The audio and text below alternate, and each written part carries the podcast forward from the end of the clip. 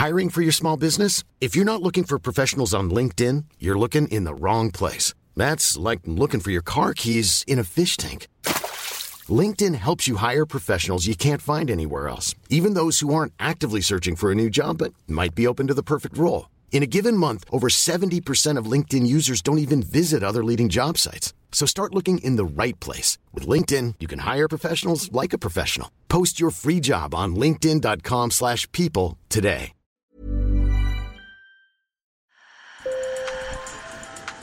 Bonjour. Hello. Hola. Marhaba Sur le fil. Le podcast d'actu de l'AFP. Des nouvelles choisies pour vous sur notre fil info. Il a déjoué les pronostics le 14 mai, passant tout près de la victoire dès le premier tour de la présidentielle en Turquie. Avec les élections du 14 mai, notre pays a achevé une nouvelle fête de la démocratie avec une nette avance. Recep Tayyip Erdogan, 69 ans, dont 20 au pouvoir, est bel et bien le grand favori du second tour ce 28 mai. Le président sortant, autocrate islamo-conservateur, affronte Kemal Kilicdaroglu, candidat du parti CHP et de l'opposition unie.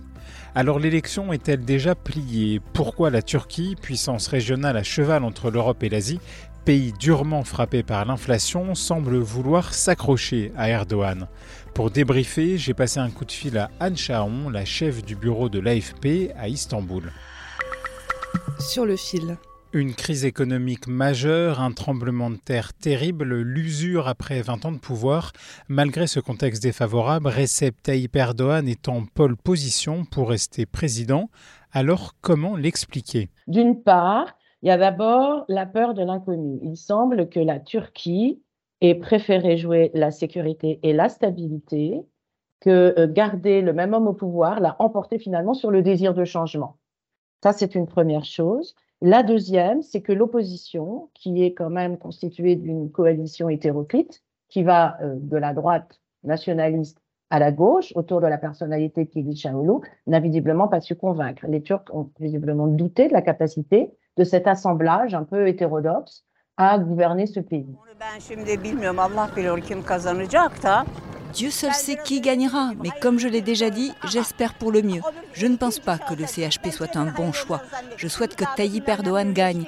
Qu'est-ce qui ne va pas chez nous aujourd'hui? Ils disent que les prix sont élevés, mais ils le sont partout, y compris dans les pays étrangers. Pendant la campagne, Erdogan a joué d'un contexte géopolitique instable. Euh, la Turquie, c'est la rive sud de la mer Noire. La rive nord de la mer Noire, c'est l'Ukraine et la Russie. il y a euh, la Syrie à ses portes, il y a l'Irak à ses portes. Et Erdogan a énormément joué sur la peur, en maniant la peur du terrorisme, la peur du Parti des travailleurs du Kurdistan, le PKK, qui va vous attaquer, et la peur de la remise en cause du modèle familial traditionnel et d'un envahissement supposé euh, du modèle occidental pro-LGBT. Et avant le deuxième tour, le président sortant est encore mieux armé. Il n'a pas une avance considérable, mais il a 49,5% des voix. Et son adversaire, Kemal Kılıçdaroğlu, à peine 45. Il a donc 2,5 millions et demi de voix d'avance sur euh, l'opposition. Et euh, le troisième homme, qui a fait 5% des voix, qui est un ultranationaliste xénophobe, a annoncé son ralliement à Erdogan. Même si personne n'est propriétaire des voix, l'arithmétique est évidemment favorable au président sortant. Niveau stratégie de campagne, le président sortant Erdogan ne change donc pas son fusil d'épaule. Il faut voir que cette campagne est extrêmement sale et les gens qui suivent la vie politique turque depuis des décennies me disent qu'ils n'ont jamais vu un tel niveau d'insulte de la part d'un candidat, en l'occurrence le chef de l'État, et qui manie l'insulte et l'invective en guise de programme. Donc, ça n'est qu'à longueur de meeting, et, il se défonce, hein, il en a eu trois chaque jour, samedi dernier, dimanche dernier, dans lesquels il ne parle pas de ses adversaires, mais de ses ennemis, qu'il relie en permanence aux terroristes kurdes du PKK, ce sont ses termes, donc il les traite de terroristes et il les traite de LGBT. Donc on a deux modèles de peur euh, brandis sous le nez de la population turque, très très homophobes, très très anti-kurdes. Euh, si vous élisez ces gens, c'est la fin de votre sécurité et c'est la fin de la famille. Du côté de Kemal Kilicdaroglu, ce mauvais résultat surprise au premier tour a un peu figé le candidat de l'opposition et ses équipes. Pas de meeting prévu, une espèce de de, sidération. On a le sentiment qu'ils partent un petit peu battus. Le 18 mai, quatre jours après le premier tour, le candidat de l'opposition a fait une déclaration qui a surpris par sa virulence. Je vous l'annonce ici. Je renverrai tous les réfugiés chez eux dès mon arrivée au pouvoir. Point. Il y a euh, près de 5 millions de réfugiés dans ce pays. Il y a au moins 3,7 millions de réfugiés syriens qui ont été accueillis par la Turquie, fuyant la guerre et qu'il promet de renvoyer dans sa première campagne, pour le premier tour, il disait dans les deux ans et dans la dignité. Jeudi, on sent qu'il a perdu un petit peu ses nerfs. D'abord, il est apparu, au lieu de faire des cœurs avec les doigts comme il le faisait, il est apparu en tapant sur la table, en prenant des airs martiaux pour annoncer que tout le monde repartirait chez lui. Donc, on est maintenant sur une campagne qui est à droite toute, ultranationaliste, qui fait la part belle aux conservateurs, on n'est plus du tout dans le rétablissement de l'état de droit, dans le euh, respect des institutions, dans l'apaisement. On est un peu à front, euh, front contre front. Hein. Qui sera le plus méchant? J'espère que Kemal Kilicdaroglu gagnera. Je le soutiens et je continuerai à le faire. Je viens d'apprendre que le prix d'un kilo de viande hachée est passé à 450 livres turcs. J'en suis vraiment désolée. Je suis retraitée mais je dois continuer à travailler. J'ai 67 ans, presque 70. Comment cela va-t-il se passer J'ai demandé à Anne si elle pensait que l'élection était déjà pliée. Le taux de participation était important, 89%, ça peut nous laisser songeur. Mais on sait qu'il y a encore des réserves de voix à l'étranger et chez les jeunes.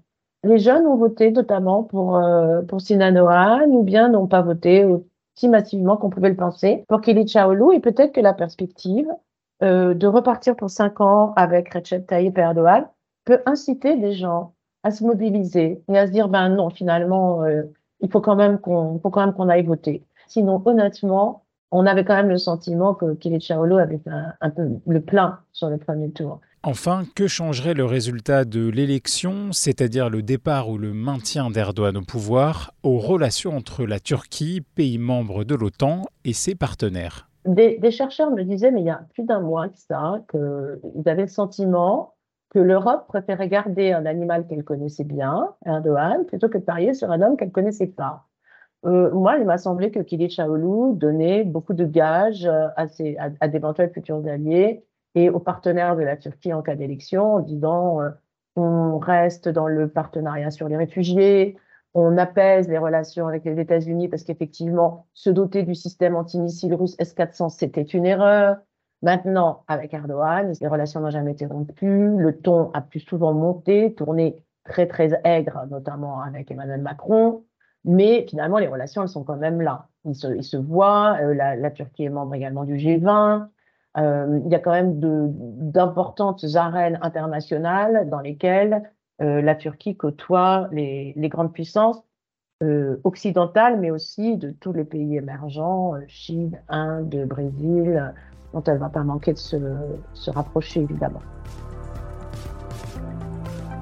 Sur le fil revient lundi. Merci pour votre fidélité. Je m'appelle Antoine Boyer et je vous souhaite un excellent week-end.